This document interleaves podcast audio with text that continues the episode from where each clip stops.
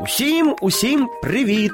З вами знову я, Добрячок. Не знаю, як ви, а от я у дитинстві ох вже ж не любив складати речі в шафу. А якщо навіть і складав, то не дуже то й красиво. Ну, але то було вже ну дуже придуже давно. А знаєте, як в мене вийшло привчити себе гарно складати речі? А все дуже просто. Так само просто, як у дівчинки, про яку я хочу вам сьогодні розповісти.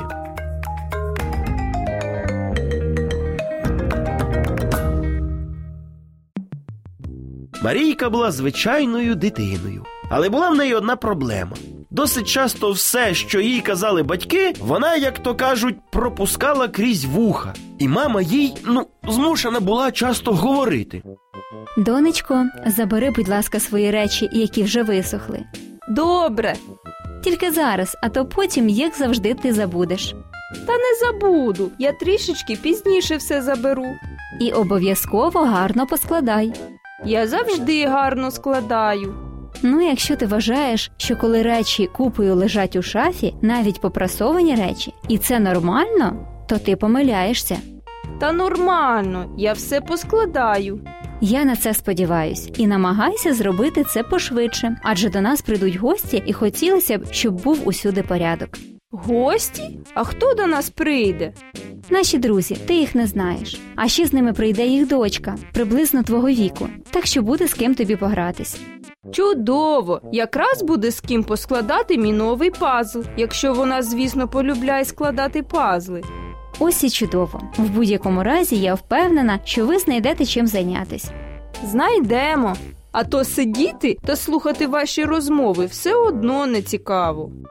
Ось так і закінчилася розмова. Пройшла десь годинка, і мама помічає, що Марійка так і не прибрала свої речі, а гості то ж ось ось прийдуть. Доню, от ти мені скажи, чому ти така неслухняна? Чому це я не слухняна? Ти ще й питаєш. Я коли ще казала, щоб ти прибрала свої речі. Ой, мамочку, я забулася. Я зараз швидесенько все приберу.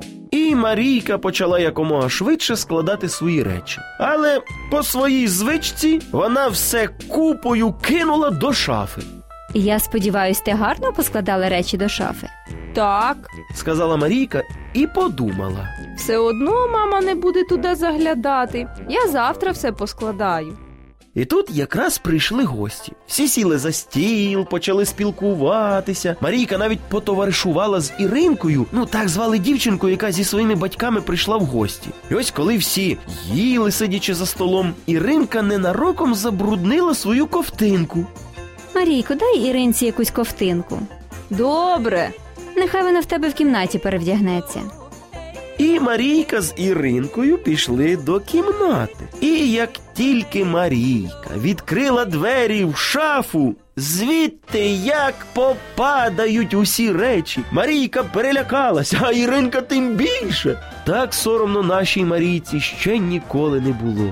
І ось саме цей урок став гарним прикладом для Марійки. І з тих пір вона завжди складає гарно будь-які свої речі.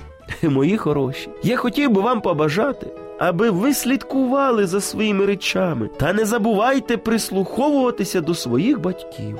А нам вже час прощатися. Тому кажу вам до наступних зустрічей. На добраніч.